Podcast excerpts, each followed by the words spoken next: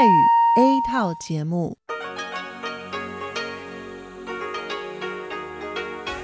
ที่นี่สถานีวิทยุเรดิโอไต้หวันอินเตอร์เนชั่นแนลกลับมาฟังขณะ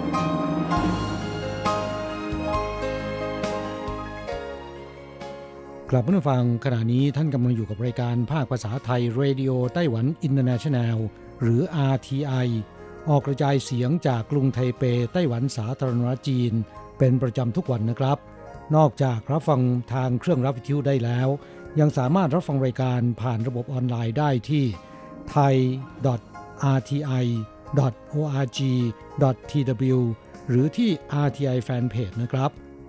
ขอเชิญติดตามรับฟังรายการของเราได้ตั้งแต่บัดนี้เป็นต้นไป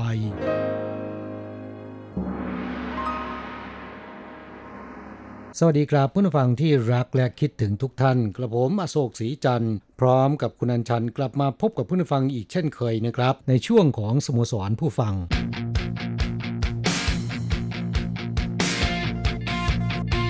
ังข่าวเด่นประเด็นร้อน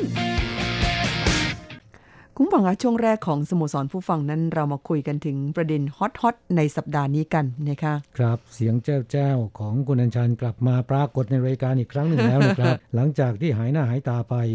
นานพอสมควรนะ2 สัปดาห์หรือ3 สัปดาห์นะคะครับผมต้องทำงานคนเดียวและผู้ฟังก็ต้องทนฟังเสียงผมคนเดียวไปนาน 2-3 สัปดาห์ทีเดียวนะแหมเดี๋ยวเบิกเงินเดือนให้คุณเลยดีกว่าดีไหม ค่ะผู้ฟังยังไงก็ต้องอดทนนะคะเพราะว่าสถานการณ์ในขณะนี้นี่หลายสิ่งเราควบคุมไม่ได้นะคะคิดไม่ถึงว่ามันจะกลายเป็นเช่นนี้อย่างดิฉันกลับเมืองไทยไปทำธุระเรื่องงานศพคุณแม่ก็คิดไม่ถึงว่ากลับเข้ามาแล้วเนี่ยจะต้องมาเจอกักตัวนะคะครับดีนะคุณกลับมาตอนนั้นนะค่ะถ้ายิ่งหลังมานะครับยิ่งลำบากมากยิ่งขึ้นมาตรการดูเข้มข้นมากขึ้นนะคะครับและจะว่าไปแล้วจนถึงขณะนี้นั้นสถานการณ์การแพร่ระบาดของโควิด -19 เนี่ยก็ยังไม่มีทีท่าจะทุเลาลงเลยนะคะครับก็ทำให้ผู้คนรู้สึกกังวลนะครับแล้วก็มีความเครียดนะค่ะอย่างสัปดาห์นี้ตั้งแต่ต้นสัปดาห์นี้ดิฉันว่าอากาศก็ช่างไม่เป็นใจเอาซะเลยนะคะครับอึมครึมมาตลอดสัปดาห์ฟ้าปิดไม่มีแดดให้ได้เห็นกันเลยครับสภาพอากาศเนี่ยมีผลต่อจิตใจของคนเรานะครับหากว่าไม่มีแดดท้องฟ้ามืดครึ้มแล้วก็ดูเหมือนไม่สดใสนะครับก็ทำให้คนเราที่เครียดอยู่แล้วยิ่งเครียดมากยิ่งขึ้นใครที่เศร้าอยู่แล้วยิ่งโศกหนักนะคะเพราะว่าอากาศมันมืดมิดช่วงต้นสัปดาห์นั้นฝนตกหลายวันนะคะแล้วก็บนยอดเขาสูงอย่างยอดเขาอีซานนี่โอ้โหหิมะตกข่าวในทีวีไต้หวันก็ไปประโคมกันใหญ่ว่าโอ้ยนี่หิมะเดือนเมษายนตกติดต่อกันถึง2วันนะคะอย่างวันที่2คือวันอังคารที่หิมะตกเนี่ยที่พื้นนี่หนาถึง 14.5 เซนติเมตรนะคะหนาพอสมควรแสดงว่าตกหนักมากเนื่องจากว่าอากาศหนาวเย็นแล้วก็ความชื้นพอเหมาะด้วยนะคะนี่วันอาทิตย์นี้กรมอุตุนิยมวิทยาของไต้หวันบอกว่าคลื่นลมหนาวมาอีกลูกหนึ่งแล้วนะฮะนี่มันหน้าหนาวหรือหน้าอะไรกันคะเนี่ยทำไมจู่ๆมีคลื่นลมหนาวมาอีกครับอุณหภูมิจะลดทวบลงถึง12องศาเซลเซียสซึ่งก็คาดว่าบนยอดเขาที่สูงเกินกว่า 3,000 เมตรขึ้นไปนะครับจะมีหิมะตกอีกแล้วนะฮะค่ะแล้วก็บนพื้นราบนั้นอากาศก็ยังคงหนาวเย็นเพื่อนฝั่งที่อยู่ในไต้หวันต้องระมัดระวังอากาศหนาวๆเย็นๆชื้นๆแบบนี้นี่โหยมันเชื้อโรคนี่ชอบใจนะคะเพราะว่าช่วยในการเจริญเติบโตของมันไม่ตายได้ง่ายๆเพราะฉะนั้นเรื่องของโควิด -19 นี่ยังคงต้องเครียดต้องวิตกกันต่ออย่างเราซึ่งอยู่ในสถานที่ทำงานซึ่งเป็นสถานีวิทยุแล้วก็มีการใช้อุปกรณ์หลายอย่างร่วมกันเนี่ยความจริงก็ชักจะตื่นตัวมากขึ้นนะคะเพราะว่าในช่วงสัปดาห์ที่ผ่านมานั้นไต้หวันเนี่ยปรากฏสภาพการที่ผู้คนตื่นตัวกันทั้งเกาะเนื่องจากเกรงแล้วก็วิตกกังวลว่าจะเกิดการติดเชื้อครั้งใหญ่นะคะครับมีการระบาดในระดับชุมชนนะฮะก็สืบเนื่องมาจากว่าสัปดาห์ที่แล้วเนี่ยหยุดยาว4วันต่อเนื่องกันนะครับเทศกาลเชงเม้งนะฮะมีผู้คนจำนวนมากทีเดียวซึ่งเครียดกับโควิด -19 มานานพอสมควรถือโอกาสนี้ไปเที่ยวยังสถานที่ท่องเที่ยวต่างๆนะครับไปสูดอากาศที่สดชื่นเข้าปอดเพราะว่ากักตัวอยู่ในบ้านนานพอสมควรใช้วิธีแบบนี้ไปผ่อนคลายอารมณ์นะครับปรากฏว่ามีคนคิดแบบนี้เนี่ยค่อนข้างเยอะนะไปกระจุกตัวรวมกันนับเป็นแสนๆคนเลยทีเดียวอย่างที่เคินติงที่อาริซานมีผู้คนไปเป็นจำนวนมากหลังจากเกิดสภาพการเช่นนี้แล้วนะครับ ศูนย์บัญชาการควบคุมโรคของไต้หวันก็เกิดความวิตกกังวลมีการประกาศให้ผู้ที่เคยเดินทางไปยังสถานที่ท่องเที่ยวที่สำคัญแล้วก็มีคนไปกระจุกตัวจำนวนมาก11แห่งด้วยกันต้องกักตัวอยู่ในบ้านควรที่จะสังเกตอาการตนเองแล้วก็บางบริษัทนะครับและในจ้างหลายรายเนี่ยก็สั่งให้พนักงานที่เคยไปท่องเที่ยวยังสถานที่ที่ทางการเขาประกาศออกมา11จุดให้ทำงาน work from home นะฮะทำงานอยู่ที่บ้านไม่ต้องมาที่บริษัทหรือในโรงงานนะครับก็ยิ่งทำให้ผู้คนเนี่ยผวากันมากขึ้นค่ะมันเป็นผลทางจิตใจนะคะตอนนี้นั้นในไต้หวันนั้นต้องสวมหน้ากากอนามัยตลอดเวลาสถานีของเราก็เหมือนกันนะคะเมื่อมาทำงานเนี่ยต้องสวมหน้ากากอนามัยตลอดเวลาเลยนอกจากว่าคุณอยู่ในห้องคนเดียวก็ถอดออกได้บ้างนะคะอย่างเราตอนนี้2คนนั่งอัดรายการอยู่ในห้องด้วยกันเนี่ยก็สวมหน้ากากอนามัยผู้ฟังรู้สึกไหมคะว่าเสียงของเราแปลกไปรู้สึกว่ามันจะไม่ค่อยสดใสกันเท่าไหร่นะครับทุ้มๆนะ ค่ะก็เนื่องมาจากว่าเป็นมาตรการป้องกันการติดเชื้อนั่นเองนะคะครับและต้องทิ้งระยะห่างเกินกว่า 1.5 เมตรนะครับไม่ทราบว่าที่เมืองไทยเป็นยังไงกันบ้างเท่าที่ดิฉันทราบก็คือทำงานกันที่บ้านเกือบทั้งหมดแล้วนะคะครับที่เมืองไทยก็ไม่น้อยหน้าไปกว่าที่ไต้หวันนะแต่ที่พิเศษแล้วก็ผมคิดว่าเป็นเรื่องดีอย่างหนึ่งนะครับเรื่องการประชาสัมพันธ์ไม่ใช่การประชาสัมพันธ์จากภาครัฐนะฮะแต่เป็นการประชาสัมพันธ์จากศิลปินต่างๆมีการแต่งเพลงเกี่ยวกับโควิด -19 นี่ออกมามากมาย หลายสิบเพลงด้วยกันนะค่ะแล้วก็ส่วนใหญ่ก็แต่งกันได้ดีร้องกันได้ไพเราะนะคะพูดถึงเรื่องโควิด -19 กำลังระบาดเนี่ยตอนแรกๆก็ระบาดที่จีนแล้วก็ในภูมิภาคเอเชียแต่ว่าณปัจจุบันทุกคนทราบดีแล้วว่ามันระบาดไปทั่วโลกนะคะแล้วก็จุดที่หนักๆก็คือที่อิตาลีแล้วก็สหรัฐอเมริกานะคะครับโดยเฉพาะที่อิตาลีเนี่ยมีอัตราการตายสูงเป็นอันดับหนึ่งนะครับเกินกว่า 10% นะฮะค่ะ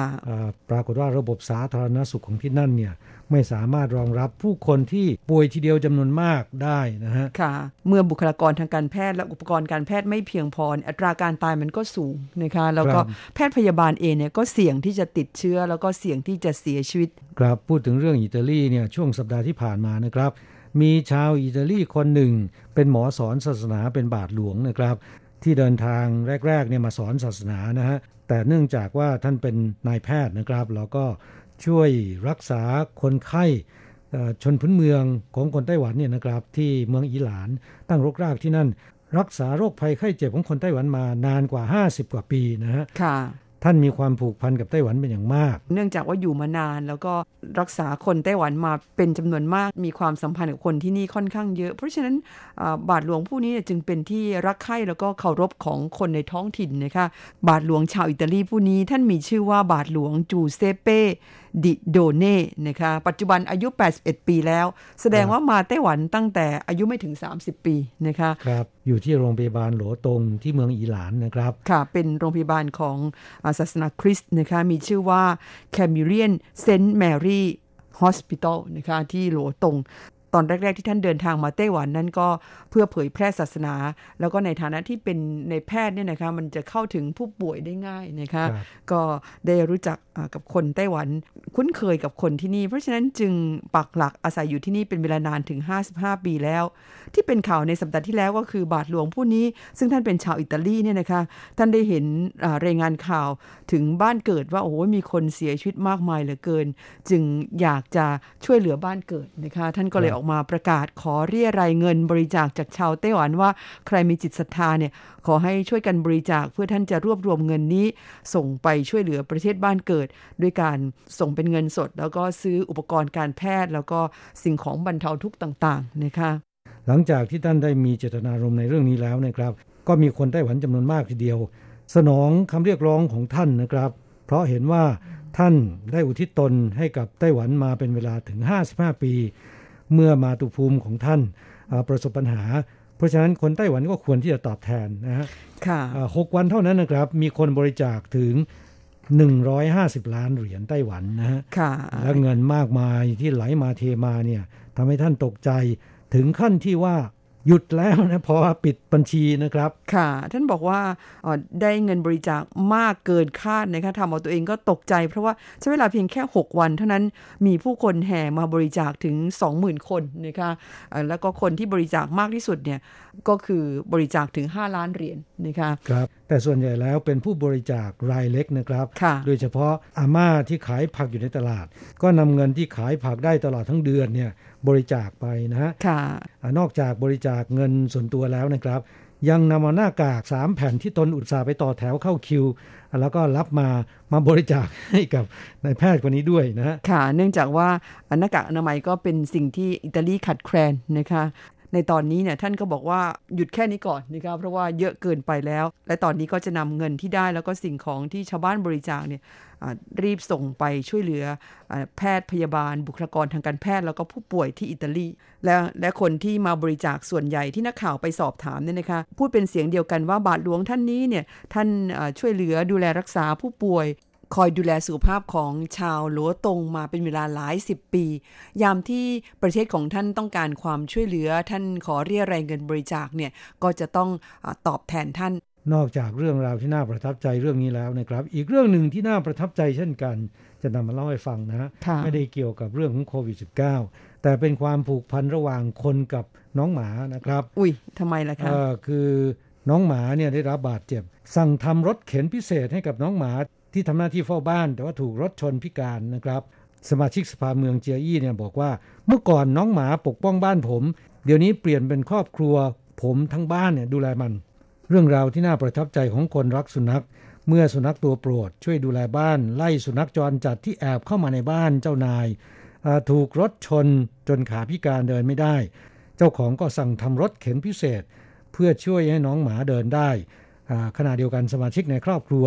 ช่วยกันดูแลน้องหมาตัวนี้นะครับเรื่องราวของน้องหมาตัวนี้เจ้าของคือนายหวงจินเม่าสมาชิกสภาเทศบาลเมืองเจียอี้นะครับบอกว่าเลี้ยงน้องหมาพื้นบ้านไว้ตัวหนึ่งนะครับตั้งชื่อว่าเจ้าร็อกนะฮะเป็นสุนัขที่ทำหน้าที่ดูแลบ้านได้อย่างดีเมื่อประมาณ2เดือนก่อนนะครับมีสุนัขจรจัดแอบเข้ามาในบ้านเจ้าร็อกก็เห่าแล้วก็วิ่งไล่ให้ออกจากบ้านไปแต่ขณะที่วิ่งไล่ออกไปนอกถนนนะครับถูกรถยนต์ที่วิ่งมาด้วยความเร็วสูงชนเข้าที่ขาอย่างจังเป็นเหตุให้ได้รับบาดเจ็บสาหัสนายหวงก็รีบนำส่งรักษาโรงพยาบาลสัตว์ถึง3แห่งมีการผ่าตัดฉุกเฉินทำให้เจ้าร็อกเนี่ยรอดชีวิตมาได้แต่ต้องพิการท่อนหลังนะครับสมาชิกในครอบครัวไปเฝ้าไข้เหมือนกับญาติของตัวเองขณะเดียวกันก็พาไปทำกายภาพบำบัดและฝังเข็มทุกวันจนอาการดีขึ้น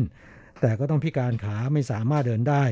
นายหวงจึงสั่งทำรถเข็นพิเศษเพื่อให้เจ้าร็อกเดินได้นะครับนายหวงเนี่ยเล่าว่าเจ้าร็อกเนี่ยเป็นสุนัขพันธุ์พื้นบ้านไต้หวันที่สุดแสนจะฉลาดนะครับ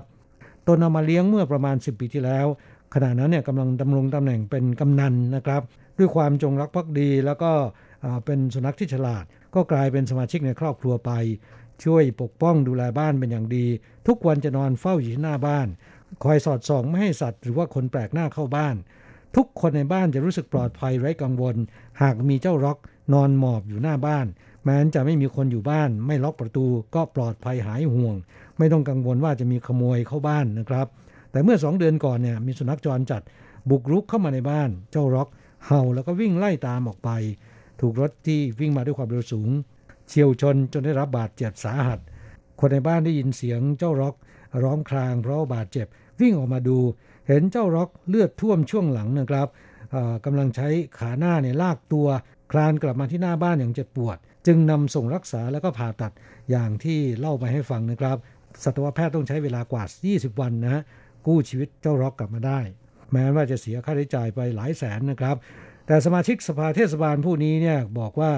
รู้สึกดีใจที่ทำให้เขามีชีวิตอยู่กับเราต่อไปได้และจะดูแลเขาเสมือนกับญาติพี่น้องคนหนึ่งต่อไปนะฮะสมาชิกสภาเทศบาลเจียอี้ผู้นี้บอกว่าเมื่อก่อนเจ้าร็อกคอยดูแลบ้านของผมตอนนี้เปลี่ยนมาเป็นสมาชิกทั้งบ้านของผมจะขอดูแลเจ้าร็อก ยังดีที่สุดตลอดไปนะฮะนิทานเรื่องนี้สอนให้รู้ว่าเกิดเป็นหมาต้องเป็นหมาของคนมีกระตัง แต่ความจริงไม่จำเป็นจะต้องเป็นบ้านที่มั่งคั่งร่ำรวยก็ได้ดิฉันก็พูดเล่นจริงๆแล้วมันอยู่ที่จิตใจของเจ้าของนะคะถูกต้องครับคิดว่าหลายคนคงได้ยินบ่อยๆนะครับว่าน้องหมาคือเพื่อนที่ดีที่สุดของมนุษย์เพราะว่าในปัจจุบันเนี่ยสำหรับคนที่รักน้องหมานะครับน้องหมาเป็นมากกว่าสัตว์เลี้ยงนะพวกเขาเนี่ยเป็นเหมือนสมาชิกคนหนึ่งในครอบครัวเป็นพี่เป็นน้องเป็นเพื่อนหรือแม้กระทั่งเป็นลูกนะครับและถึงแม้ว่าพวกเขาจะตอบโต้สื่อสารกับเราด้วยการพูดไม่ได้แต่ความมหัศจรรย์ของน้องหมาก็คือพวกเขาทำให้เรารู้สึกได้ว่าเขารักเราจริงๆนะค่ะสุนัขเป็นสัตว์แสนรู้นะคะแล้วก็โดยเฉพาะอย่างยิ่งมันค่อนข้างจะจงรักภักดีต่อเจ้าของมันนะคะครับครับผู้ฟังท่านใดที่รักน้องหมาน้องแมวก็เขียนประสบการณ์และความผูกพันของท่านที่มีต่อน้องหมาน้องแมวเข้าสู่รายการแบ่งปันกันได้นะครับ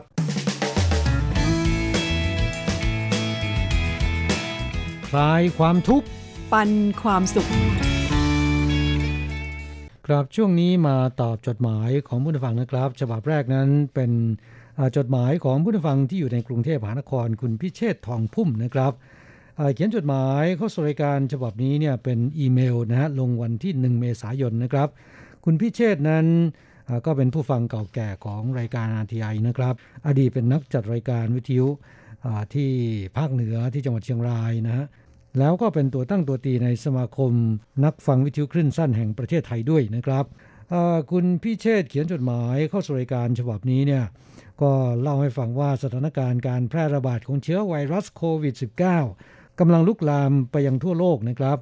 ทำให้มีจำนวนผู้ติดเชื้อและก็ผู้เสียชีวิตเพิ่มทวีขึ้นมหาศาลในขณะที่จำนวนผู้ที่ได้รับการรักษาจนหายยังมีน้อยมากประเทศต่างๆก็เพียรพยายามหาวิธีป้องกันหยุดยั้ง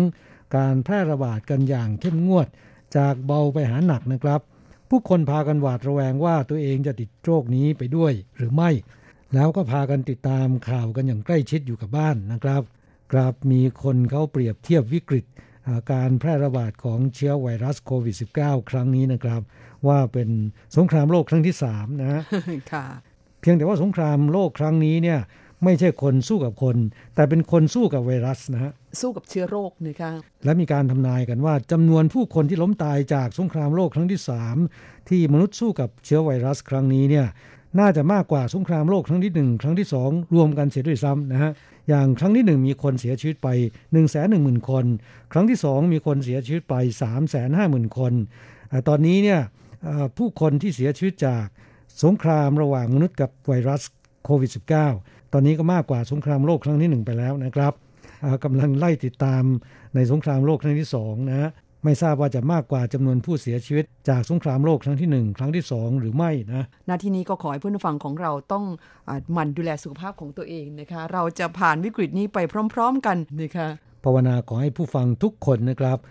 คลาดแคล้วรอดพ้นจากโรคภัยไข้เจ็บในครั้งนี้คุณพิเชษฐ์เขียนมาในจดหมายฉบับนี้นะครับบุคคลสำคัญระดับสูงผู้นำประเทศหรือแม้แต่คนธรรมดา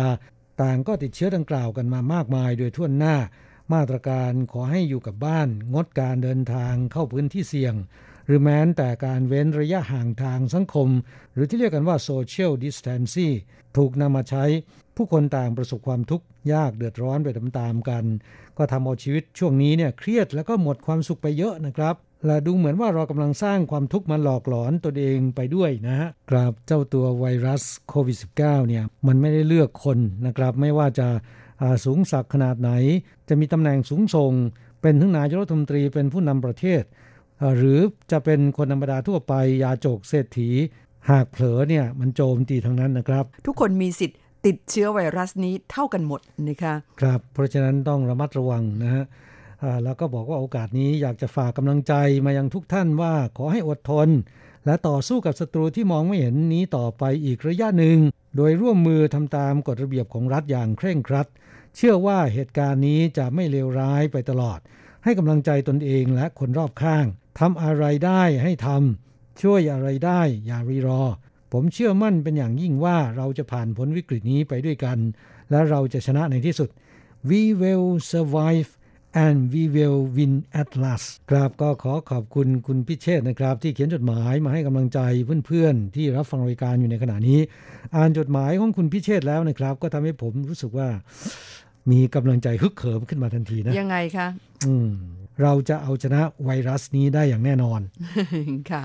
ขอเพียงแต่ว่าทำตามกฎระเบียบนะครับที่ง่ายๆก็คือไปไหนมาไหนสวมใส่หน้ากากอนามัยนะแล้วก็หมั่นล้างมือแค่นี้ก็สามารถที่จะพิชิตไวรัสโควิด -19 ไปกว่าครึ่งหนึ่งแล้วนะครับดิฉันล้างมือจนมือแห้งไปหมด วันหนึ่งล้างมือเป็น 10 ครั้งนะคะก็เนื่องจากสถานการณ์ในขณะนี้นั้นเป็นเขาเรียกว่าเป็นวิกฤตที่เกิดขึ้นทั่วโลกอย่าถึงขั้นที่ไม่ได้ติดเชื้อโควิดแต่ว่าติดโรคมือเปื่อยซะแล้วนะฮะนั่นน่ะสิคะเพราะว่าล้างมือบ่อยจนเกินไปแต่ว่าดูเหมือนจะเป็นหนทางเดียวที่จะป้องกันได้นะคะครับก็ขอให้เพื่อนฟังทุกท่านรักษาและดูแลสุขภาพของตัวเองนะครับโดยเฉพาะคุณพิเชษนะฮะขอให้มีสุขภาพร่างกายสมบูรณ์แข็งแรงนะครับพยายามอย่าไปในสถานที่ที่มีคนแออัดนะค่ะหลีกเลี่ยงไปยังสถานที่ที่มีผู้คนพลุกพล่านนะคะเพราะเป็นแหล่งแพร่เชื้อโรคได้ดีนักแลฉบับต่อไปเป็นจดหมายอีเมลจากคุณมนตรีนะคะซึ่งส่งเป็นจดหมายอีเมลเข้ามาคุยเกี่ยวกับเรื่องของเอกสารภาษาจีนบอกว่าสวัสดีครับพอดีผมอยากเรียนภาษาจีนจากทางไต้หวันและติดตามเพจใน Facebook ชอบการสอนของอาจารย์ครับแต่ว่าดูคลิปแล้วอาจารย์พูดแล้วจดคำไม่ทันเลยก็เลยขอเอกสารขอบทเรียนตั้งแต่ภาคเรียนที่1เลยครับขอบคุณมากสำหรับคลิปการสอนดีๆที่ไม่คิดเงินอีกท่านหนึ่งชื่อคุณประทีปนะคะส่งเป็นอีเมลเข้ามาสนใจภาษาจีนเช่นกันบอกว่าผมมีความประสงค์ขอรับคู่มือเรียนภาษาจีน1ชุดเพื่อนำมาพัฒนาทักษะด้านภาษาจีนให้ดียิ่งขึ้นนะคะสำหรับคลิปสอนภาษาจีนของทางสถานีซึ่งตอนนี้ยังมีเพียงเสียงไม่มีภาพนะคะก็จัดทำกันมาหลายปีแล้วแต่ว่าเนื้อหายังคงนำมาใช้ได้นะคะยังคงทันยุคทันสมัยแล้วก็เป็นประโยชน์ทั้งสำหรับผู้ที่เพิ่งจะเรียนรู้ภาษาจีนแล้วก็เรียนมาระยะหนึ่งแล้วนะคะมีทั้งระดับเบื้องต้นแล้วก็ระดับแอดวานซ์นะคะซึ่งเรานำมาโพสต์ผ่านทาง Facebook ให้เพื่อนฟังได้รับฟังกันได้ง่ายยิ่งขึ้นนะคะท่านที่สนใจขอแบบเรียนเนี่ยเราก็จะจัดส่งไปให้แต่ว่าเป็นชีทนะคะเนื่องจากว่าหนังสือเรียนของเรานั้นไม่ได้พิมพ์กันมาเป็น10ปีแล้วนะคะนี่เป็นหลักสูตรเรียนสนทนาภาษาจีนกลางของสมัยก่อนนะครับเห็นว่าแม้นจะเป็นของเก่าแต่ก็ยังใช้กับสถานการณ์ในปัจจุบันได้ดีนะครับเพราะฉะนั้นจึงนำมาออกอากาศให้ผู้ฟังได้รับฟังซ้ำนะครับตามเสียงเรียกร้องนะฮะค่ะสำหรับท่านที่ยังไม่มีชีทเรียนภาษาจีนเนี่ยแนะนำว่าคุณเข้าไปที่ YouTube นะคะแล้วก็ฟังซ้ำหลายๆรอบเนี่ยน่าจะเป็นประโยชน์นะคะเพราะว่าคุณจะจดจำคำศัพท์นั้นได้ดีแล้วก็เป็นการฝึกทักษะการฟังอย่างหนึ่งด้วยครับเราได้มีการเก็บบทเรียนสนทนาภาษาจีนกลางของวิทยาลัยภาษาจีนทางอากาศที่นำมาโพสต์ในแฟนเพจนะครับนำไปเก็บไว้ในเพลย์ลิสต์ของ YouTube ช่อง RTI ไทยนะครับเพื่อนฟังสามารถที่จะเข้าไปที่ YouTube ช่อง RTI ไทยไปฟังกันได้นะครับฟังกี่รอบก็ได้นะฉบับต่อไปเป็นของคุณเฉินม่งถิงนะคะเป็นมิตรเก่าในรายการจากที่นั้นสื่อชีนะคะนครเกาสงทางภาคใต้ของไต้หวันค่ะคุณเฉินม่งถิงเนี่ยนะคะส่งเป็นจดหมายเข้าสู่รายการมาบอกว่าสวัสดีค่ะพี่อโศกพี่อัญชันสบายดีนะคะมาอีกแล้วรับฟังเป็นประจำแต่ก็ขาดหายไปช่วงหนึ่งไม่ได้ติดต่อเข้าสู่รายการก็เลยไม่ได้รับสิ่งของจากทางรายการเลยวันนี้จึงขอรบกวนอีกครั้งมีคำถามมาถามอาจารย์ตั้งเยอะแยะค่ะอยู่ตั้งนานก็ยังไม่รู้บางครั้งอยากพูดก็พูดไม่เป็นไม่รู้ภาษาจีนเขาพูดกันว่ายังไงคำว่าอุดมสมบูรณ์ต้องดูว่าใช้ในที่ไหนนะครับอย่างเช่นว่าข้าวปลาอุดมสมบูรณ์ก็จะบอกว่าฟงโซแต่ถ้าว่ามีอาหารเต็มโต๊ะอุดมสมบูรณ์ไปหมดเนี่ยนะครับก็บอกว่าฟงฟู่นะฮะค่ะศัพท์ภาษาจีนนั้นความจริงมีศัพท์ที่ความหมายใกล้เคียงกันเยอะนะคะแล้วก็ต้องดูว่าเขาใช้กับอะไรนะคะครับคุณเฉินม่งถิงจำได้ว่าก่อนหน้าโน้นเนี่ยไปอยู่ที่ประเทศไทยแถวอุดรธานีนะครับตอนนี้กับแฟนกลับมาที่ไต้หวันแล้วใช่ไหมครับน่าจะเป็นเช่นนั้นนะคะไม่ทราบว่าจะอยู่ระยะยาวหรือจะเดินทางกลับไปที่ประเทศไทยอีกครั้งอย่างไรแล้วเราก็ฟังรายการอยู่ในวันนี้นะครับกรุณาตอบให้ทราบด้วยนะฮะถ้าอยู่ในไต้หวันเนี่ยคิดว่าการเรียนภาษาจีนก็น่าจะสะดวกและง่ายกว่านะครับค่ะและหากคุณต้องการทราบคำศัพท์ภาษาจีนไม่เป็นไรนะครับเขียนถามเข้าสู่รายการได้เรายินดีที่จะ ตอบให้ทราบนะครับคุณเฉินม่งถิงยังถามศัพท์ภาษาจีนมาอีกหลายคำนะคะอย่างเช่นสมุนไพรนะคะภาษาจีนพูดว่าอะไรครับสมุนไพรเนี่ยในภาษาจีนเรียกว่าเฉาเย่านะครับหรือว่าจงเย่าก็ได้นะฮะเป็นสมุนไพรจีนนะฮะค่ะถ้าเป็นสมุนไพรไทยล่ะคะไทยกัวฉวนทงเฉาเย่าค่ะต่อไปค่ะคำว่ากรองอากาศคำว่ากรองอากาศไม่ทราบว่าคุณจะใช้ที่ไหนนะครับแต่โดยทั่วไปถ้าเป็นเครื่องกรองอากาศเนี่ยเขาก็จะเรียกสั้นๆว่ากั่วลี่ชี่นะฮะเครื่องกรองนะแต่ผมเข้าใจว่าคุณน่าจะหมายถึงเครื่องทำความสะอาดอากาศหรือเครื่องฟอกอากาศที่ใช้กันในบ้านนะครับถ้าเป็นอย่างนั้นเขาก็จะเรียกว่าเป็นคงชี่ชิงจิ้งจีเครื่องทำความสะอาดอากาศหรือที่ภาษาไทยเรียกว่าเครื่องฟอกอากาศนั่นเองนะครับค่ะยังมีคำว่าระบบนิเวศนะคะเซิงไท่มั่นคงหวนติ้งยั่งยืนหยงเหวียนหรือหยงชี่ก็ได้นะครับค่ะแล้วก็ยัง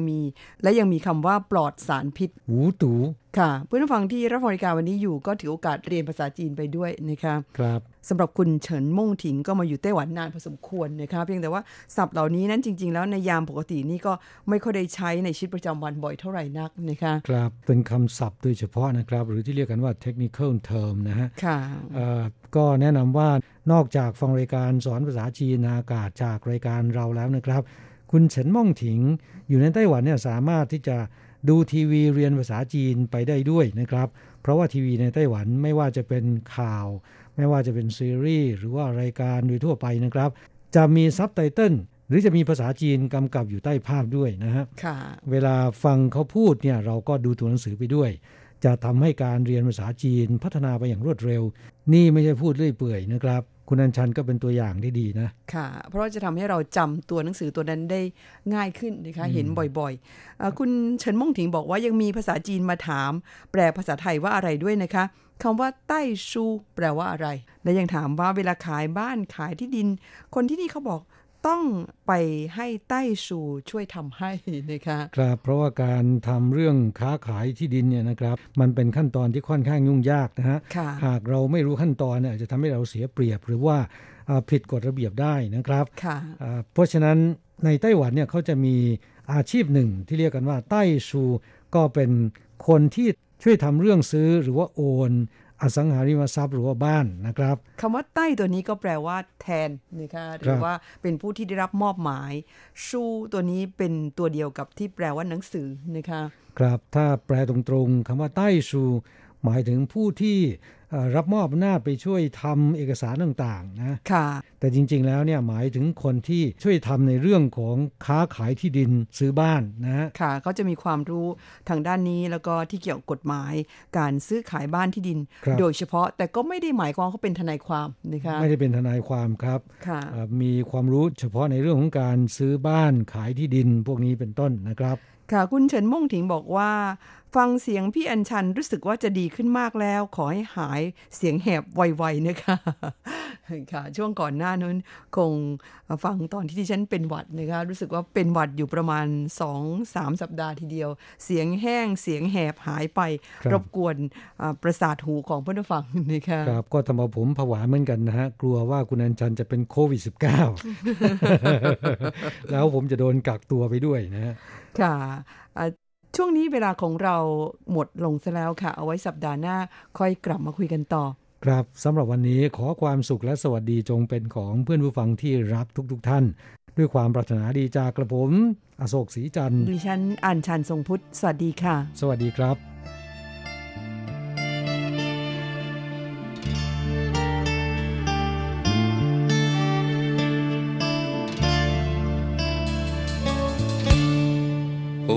ยอดรักฉันกลับมาจากขอบฟ้าที่ไกลแสนไกลจากโคนรุ้งที่เนินสลายจากใบไม้หลากสีสันฉันเหนื่อยฉัน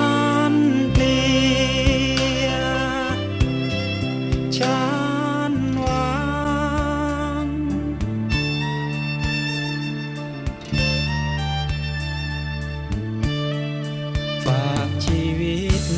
ให้เธอเก็บไว้ฝากดวงใจให้นอนแนบรังฝากดวงตาและความมุ่งหวังอย่าชิงชังฉันเลยยอดรัก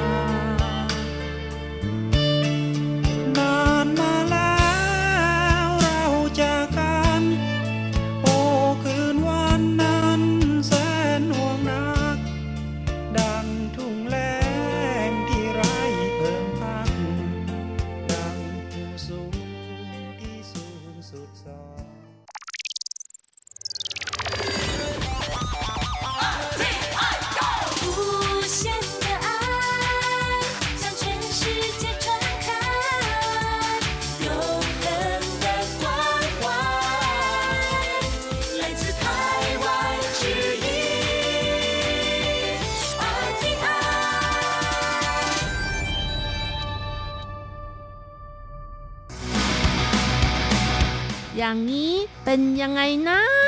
อ๋ออย่างนี้เหรอสะพานแขวนมังกรคู่ที่หนานโถวความสูง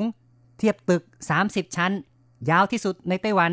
ยังไม่เปิดใช้งานแต่มีผู้บุกรุกเข้าไปถ่ายรูป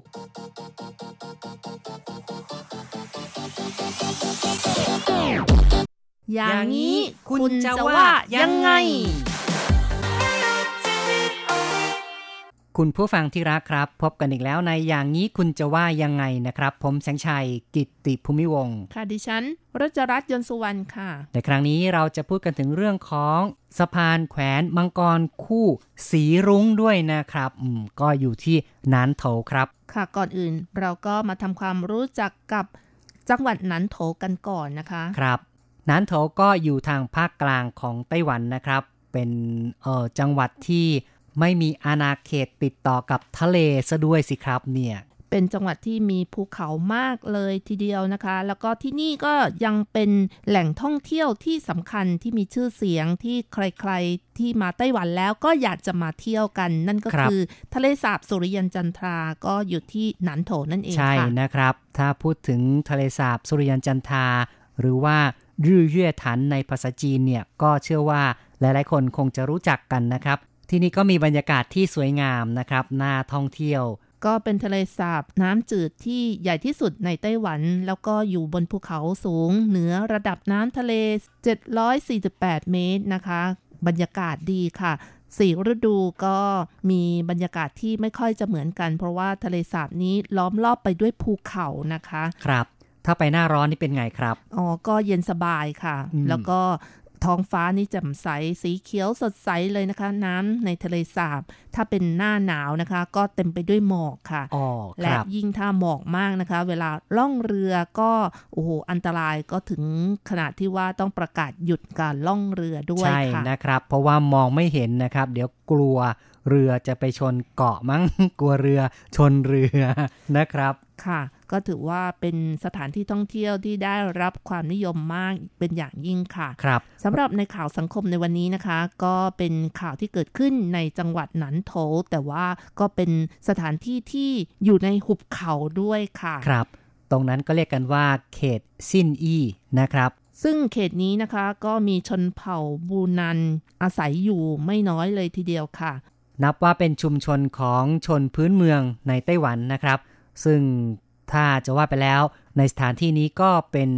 พื้นที่ที่มีภูเขามากนะครับการจราจรนั้นค่อนข้างที่จะลำบากและก็ต้องหาทางสร้างสะพานแขวนเพื่อเชื่อมต่อเส้นทางให้ประชาชนนั้นเดินทางได้สะดวกขึ้นด้วยค่ะสามารถเข้าไปชมทิวทัศน์ที่สวยงามในหุบเขานะคะแล้วก็บรรยากาศอากาศก็ดีค่ะต่อไปค่ะเราก็มาฟังข่าวสังคมดูว่ามีความหวาดเสียวยังไงนะคะครับเกี่ยวกับสะพานแขวนนะครับสะพ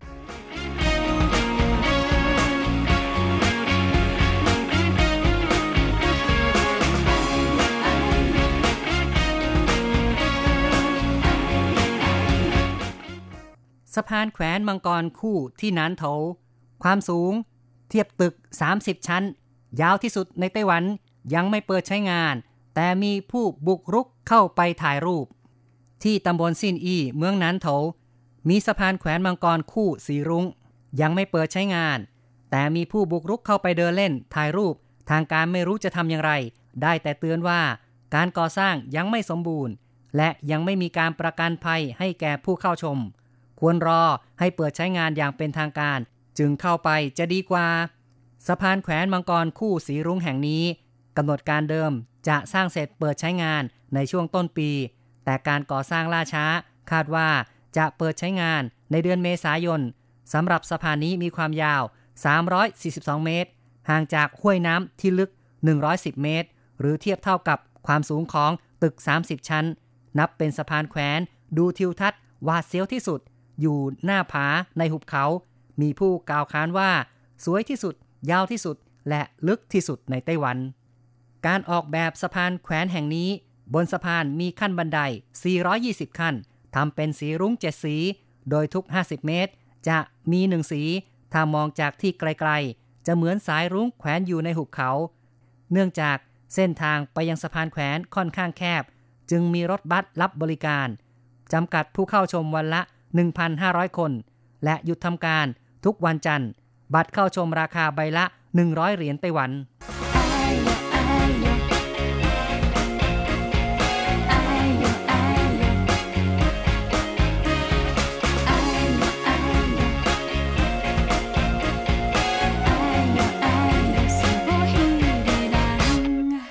ครับนี่ก็เป็นข่าวเกี่ยวกับการสร้างสะพานแขวนนะครับซึ่งอยู่กลางหุบเขา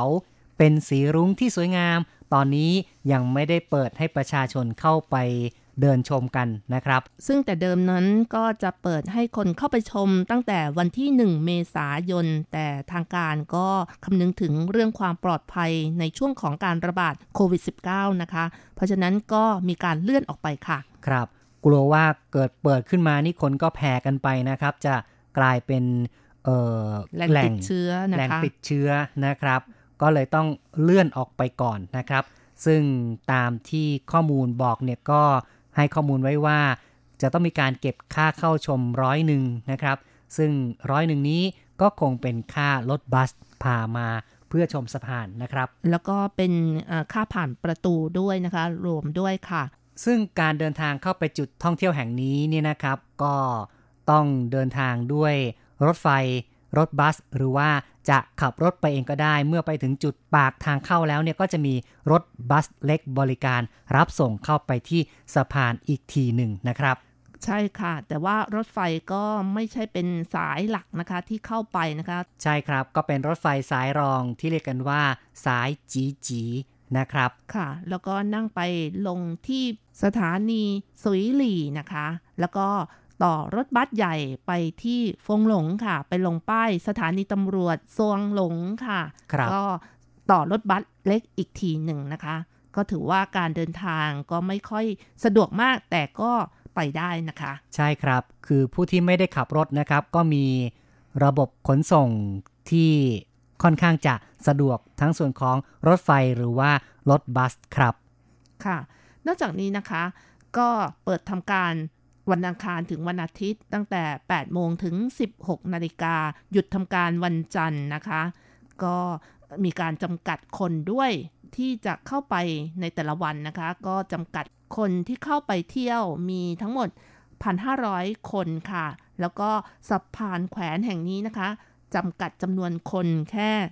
250คนค่ะต่อครั้งนะครับก็คือว่าคนที่จะขึ้นไปยืนพร้อมๆกันเนี่ยจะมีการจำกัดจำนวนเอาไว้นะครับเพื่อความปลอดภัยนั่นเองนะครับเอาละครับเราก็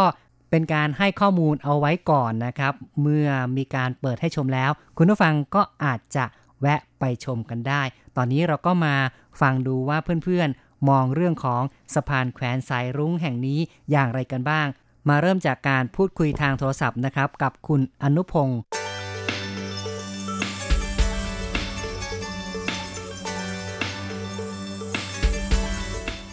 คุณอนุพงศ์เคยไปที่นันโถบ้างหรือเปล่าครับนันโถยังไม่เคยไปรู้ไหมอยู่ไหนอยู่ภาคกลางนะภาคกลางเนาะโอ้ก็ยังพอจะมีความรู้เกี่ยวกับสถานที่พอสมควรเนาะที่นั่นเนี่ยก็จะมีการสร้างสะพานแขวนซึ่งสูงตั้ง30เมตรนะครับไม่ทราบว่าคุณอนุพงศ์นี่คิดว่าอยากจะไปดูอยากไปชมบ้างไหมเอ่ย ก็ถ้ามีโอกาสแล้วก็โรคโควิดเนี่ยมันหายก็คงจะอยากไปอ๋อก็อยากไปดูเหมือนกันไม่กลัวเหรอครับความสูงเนี่ยก็ขาสั่นได้ฮะ เคยมีประสบการณ์กับการขึ้นภูเขาหรือว่าไปตามที่สูงๆบ้างไหมครับก็บ่อยฮะแต่ว่าถ้าสูงจัดๆก็ไม่ไหว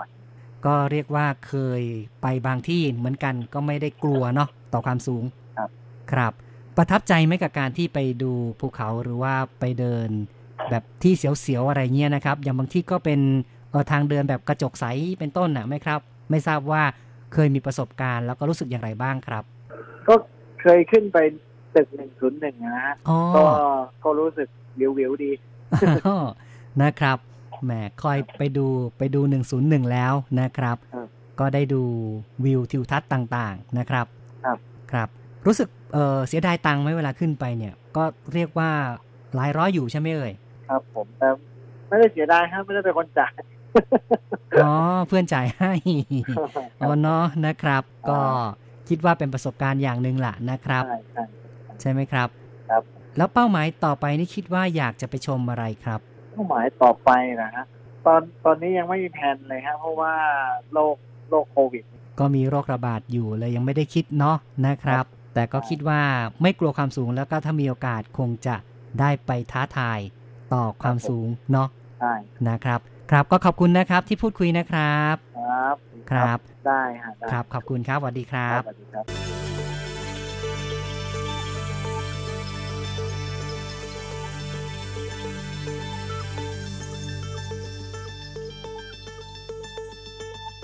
จบไปนะครับการพูดคุยกับคุณอนุพงศ์นะครับก็บอกว่าเดี๋ยวรอก่อนให้โควิดผ่านไปก่อนมีโอกาสก็จะไปทดสอบความหวาดเสียวดูนะครับค่ะเพราะว่ามันสูงตั้งตึก30ชั้นนะคะก็อยากจะไปดูว่ามันเสียวแค่ไหนจริงค่ะนะครับต่อไปค่ะก็มาฟังความคิดเห็นจากทาง Facebook กันบ้างค่ะเรามีคำถามไปนะคะถามว่าตอนนี้ยังไม่เปิดบริการควรทำอย่างไรกับคนที่บุกรุกเข้าไปและบัตรเข้าชมคนละ100เหรียญไต้หวันนั้นคุณว่าแพงไปหรือเปล่าคุณกล้าหรือไม่รู้สึกอย่างไรนะคะใช่ครับคนที่ใช้นามว่าสะใภ้ไต้หวันนะคะพาเที่ยวก็บอกว่าค่าเข้าชมถูกมากค่ะเปิดเมื่อไหร่ก็จะไปเยือนแน่นอนครับก็เป็นอีกคนหนึ่งเนาะที่คิดว่าอยากจะไปเยี่ยมชมดูว่าเป็นอย่างไรนะครับคุณสิริวรรณนะคะบอกว่าสวยงามมากคุณนัตตี้ก็บอกว่าถ้ามีโอกาสก็จะไปให้ได้ค่าเข้าชมถูกมากค่ะแล้วก็คุณมาริวันนะคะบอกว่าสะพานแขวนคู่สายรุ้งสวยมากก็เห็นจากรูปภาพนะคะบอกว่าสวยมากค่ะหลายคนก็รู้สึกว่าอยากจะไปดูกันนะครับก็วิธีการเดินทางไปนั้นค่อนข้างที่จะต้องใช้เวลาเหมือนกันนะครับเพราะว่ากว่าจะเข้าไปถึงจุดนั้นหากว่าเดินทางจากทางภาคเหนือไทเปอย่างนี้นะครับคิดว่าคงต้องใช้เวลาประมาณ 3-4 ชั่วโมงทีเดียวนะครับค่ะคุณกันนิกานะคะบอกว่าอดใจรออีกไม่นานก็หมายถึงว่าคนที่บุกลุกเข้าไปเนี่ยให้อดใจรอหน่อยอย่าเพิ่งบุกลุกเข้าไปตอนนี้ก็ยังไม่มีประกันนะคะจะรีบไปไหนเนาะนะครับค่ะคุณชัยวงศ์ก็บอกว่าไม่แพงนะเทียบกับค่าจ้างขั้นต่ำเมืองไทยแพงกว่าอีกเมื่อเทียบกับค่าจ้างขั้นต่ำอ๋อนะครับก็หมายถึงว่าถ้าเกิดว่าเทียบกับเงินเดือนของคนที่นี่ที่เฉลี่ยได้เนี่ยนะครับสัก100อย่างนี้ก็นับว่าไม่ได้แพงอะไรเท่าไหร่นักนะครับคุณเกศรนะคะบอกว่าสวยมากแล้วก็คุณอาริยานะคะบอกว่าปรับเลยค่ะคนอื่นจะได้ไม่เอาเป็นเยี่ยงอย่างถือวิสาสะเกินไปก็คือคนที่บุกรุกเนี่ยควรจะต้องถูกปรับซะจะได้ไม่กล้าบุกรุกเข้าไปนะครับคุณเสือเพียงฟ้าบอกว่าผมต้องไปให้ได้แล้วก็คุณจันเพนบอกว่าอยากไปรู้สึกว่าท้าทายมาก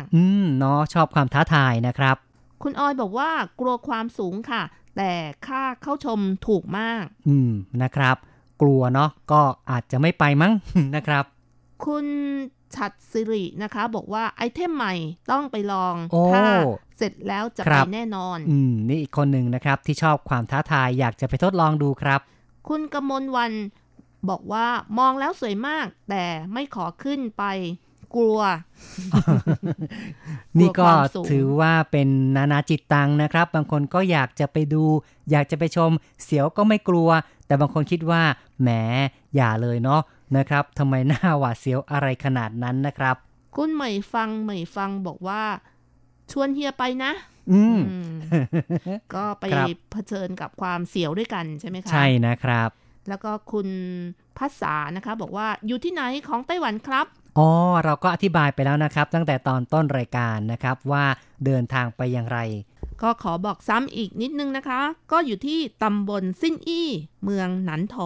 ชื่อว่าสะพานแขวนมังกรคู่สายรุ้งนะคะครับภาษาจีนก็คือซวงหลงชีไฉเตี้ยวเฉียวนะคะครับเวลาถามทางก็บอกว่าซวงหลงชีไฉเตี้ยวเฉียว怎么去นะครับค่ะเตี้ยวเฉียวก็คือสะพานแขวนนะคะครับทำไมถึงใช้คำว่าซวงหลงนะคะซึ่งจริงๆแล้วก็คือมังกรคู่ใช่ไหมคะแต่จริงๆแล้ว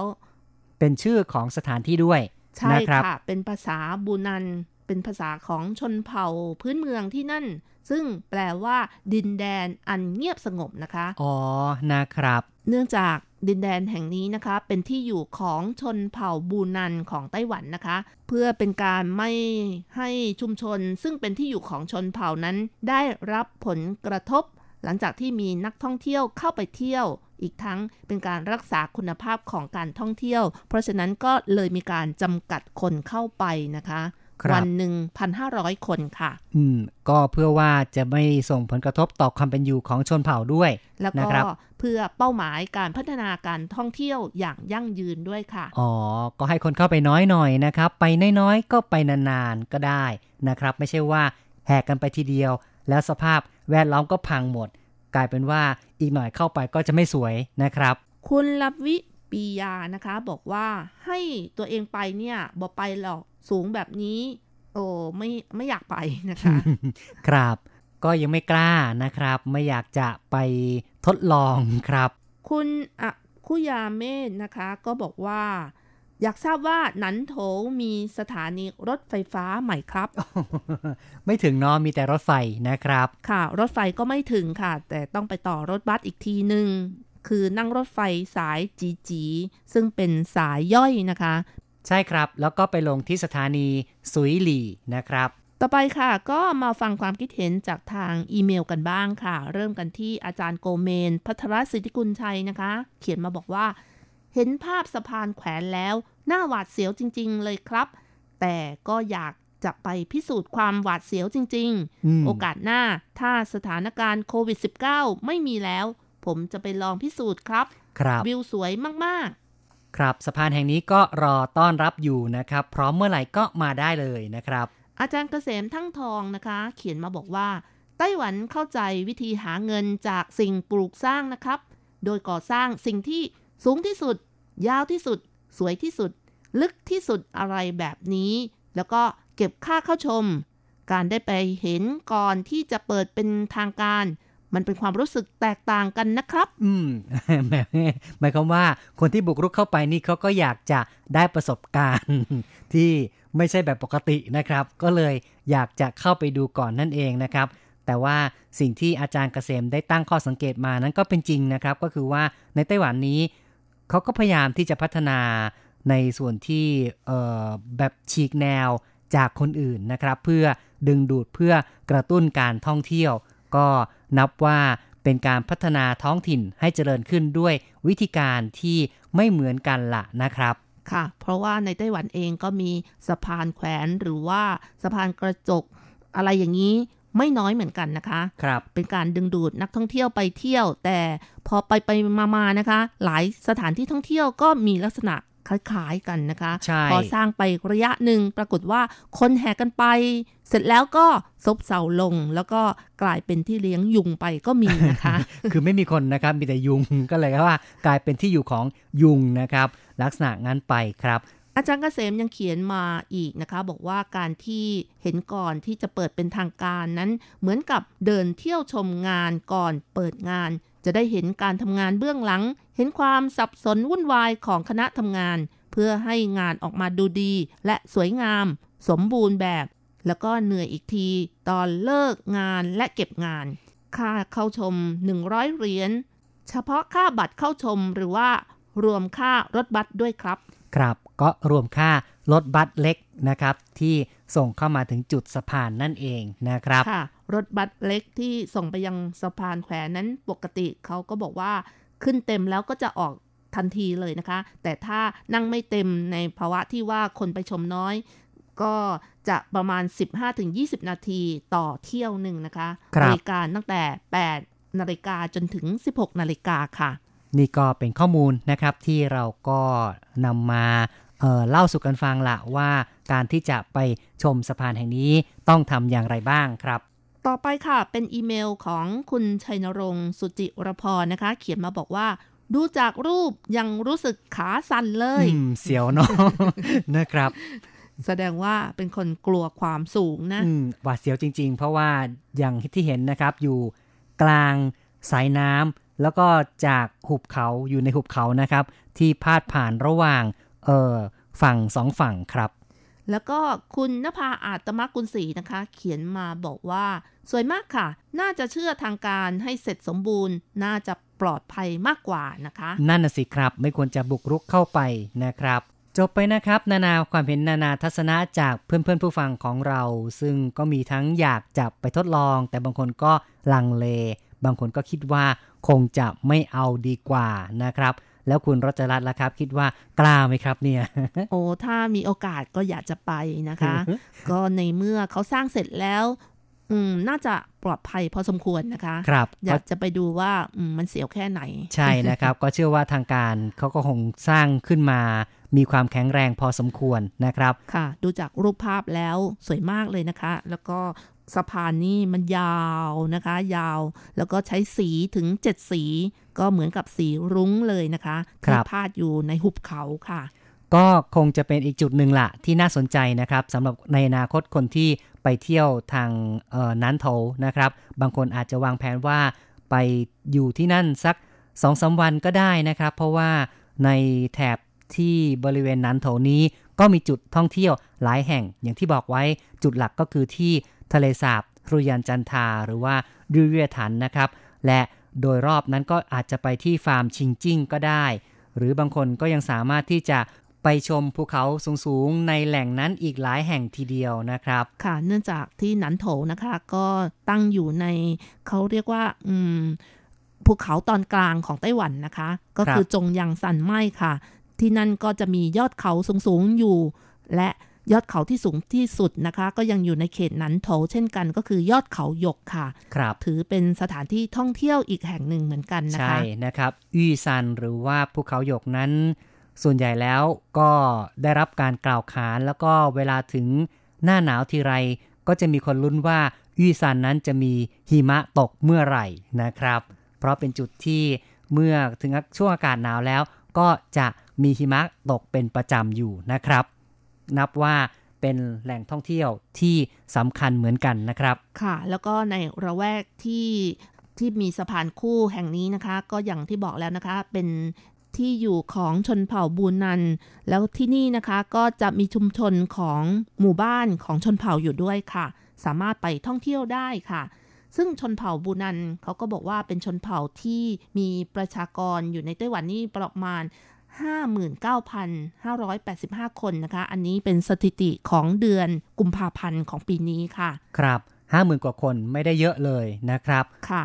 ซึ่งชนเผ่านี้ก็กระจัดกระจายอยู่ตามเทือกเขาแนวกลางของไต้หวันก็คือทางแถบหนันโถเป็นหลักเลยค่ะก็พูดง่ายๆนะครับก็อยู่ในละแวกใกล้เคียงกับบริเวณสะพานแขวนมังกรคู่สีรุ้งนี้นะครับเป็นถิ่นฐานของชนเผ่าบูนันก็สามารถไปดูได้นะครับว่าชนเผ่าเขาอยู่กันอย่างไรแต่จริงๆเนี่ยถ้าจะว่าไปแล้วมาถึงในยุคปัจจุบันนั้นเขาก็ไม่ได้ใช้ชีวิตแบบดั้งเดิมแบบในสมัยอดีตนะครับเพราะว่าได้ถูกกลืนนะครับคือวัฒนธรรมต่างๆนั้นถูกชาวฮั่นหรือว่าชาวจีนในไต้หวันเนี่ยนะครับกลืนแม้แต่ภาษาพูดเนี่ยก็คงไม่ได้ใช้ภาษาดั้งเดิมแต่ว่าอาจจะพูดภาษาฮกเกี้ยนไทยหรือว่าพูดภาษาจีนกลางซะด้วยซ้ำไปนะครับค่ะ นอกจากนี้นะคะถ้ามาถึงแถบบริเวณ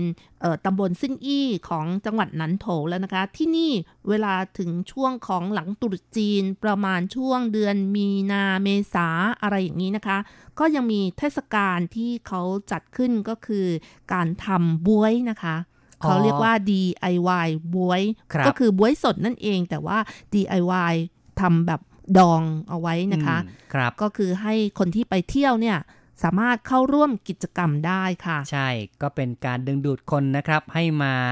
ทดลองทำของพื้นเมืองของเขาล่ะนะครับบ๊วยนี่ก็เป็นภาษาจีนแต้จิ๋วหรือว่าภาษาไทยฮกเกี้ยนเนี่ยนะครับแต่ว่าถ้าภาษาจีนกลางจะเรียกกันว่าเหมย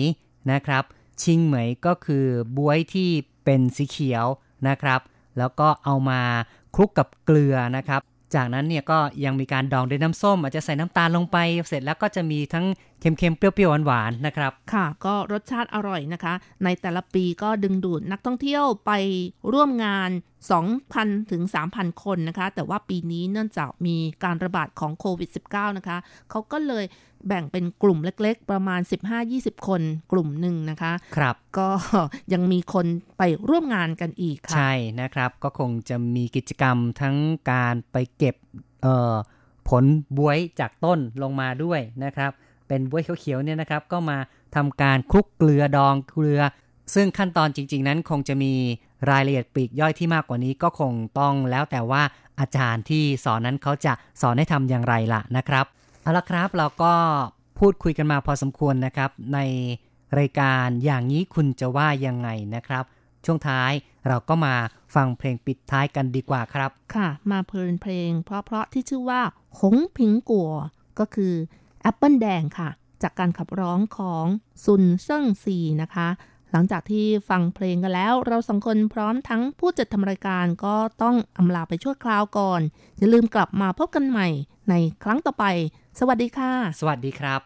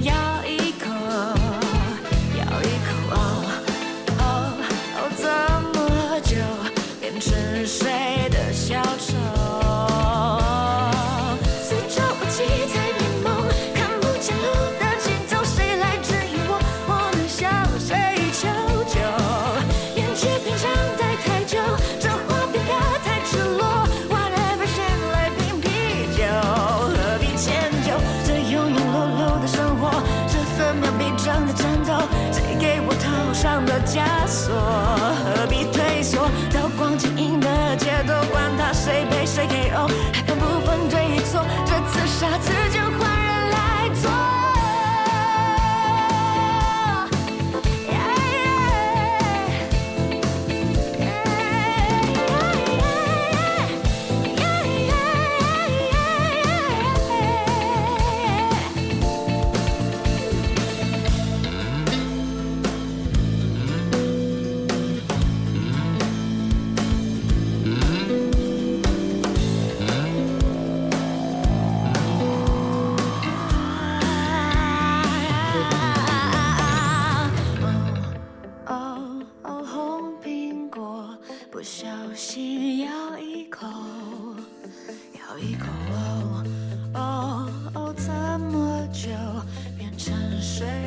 小城。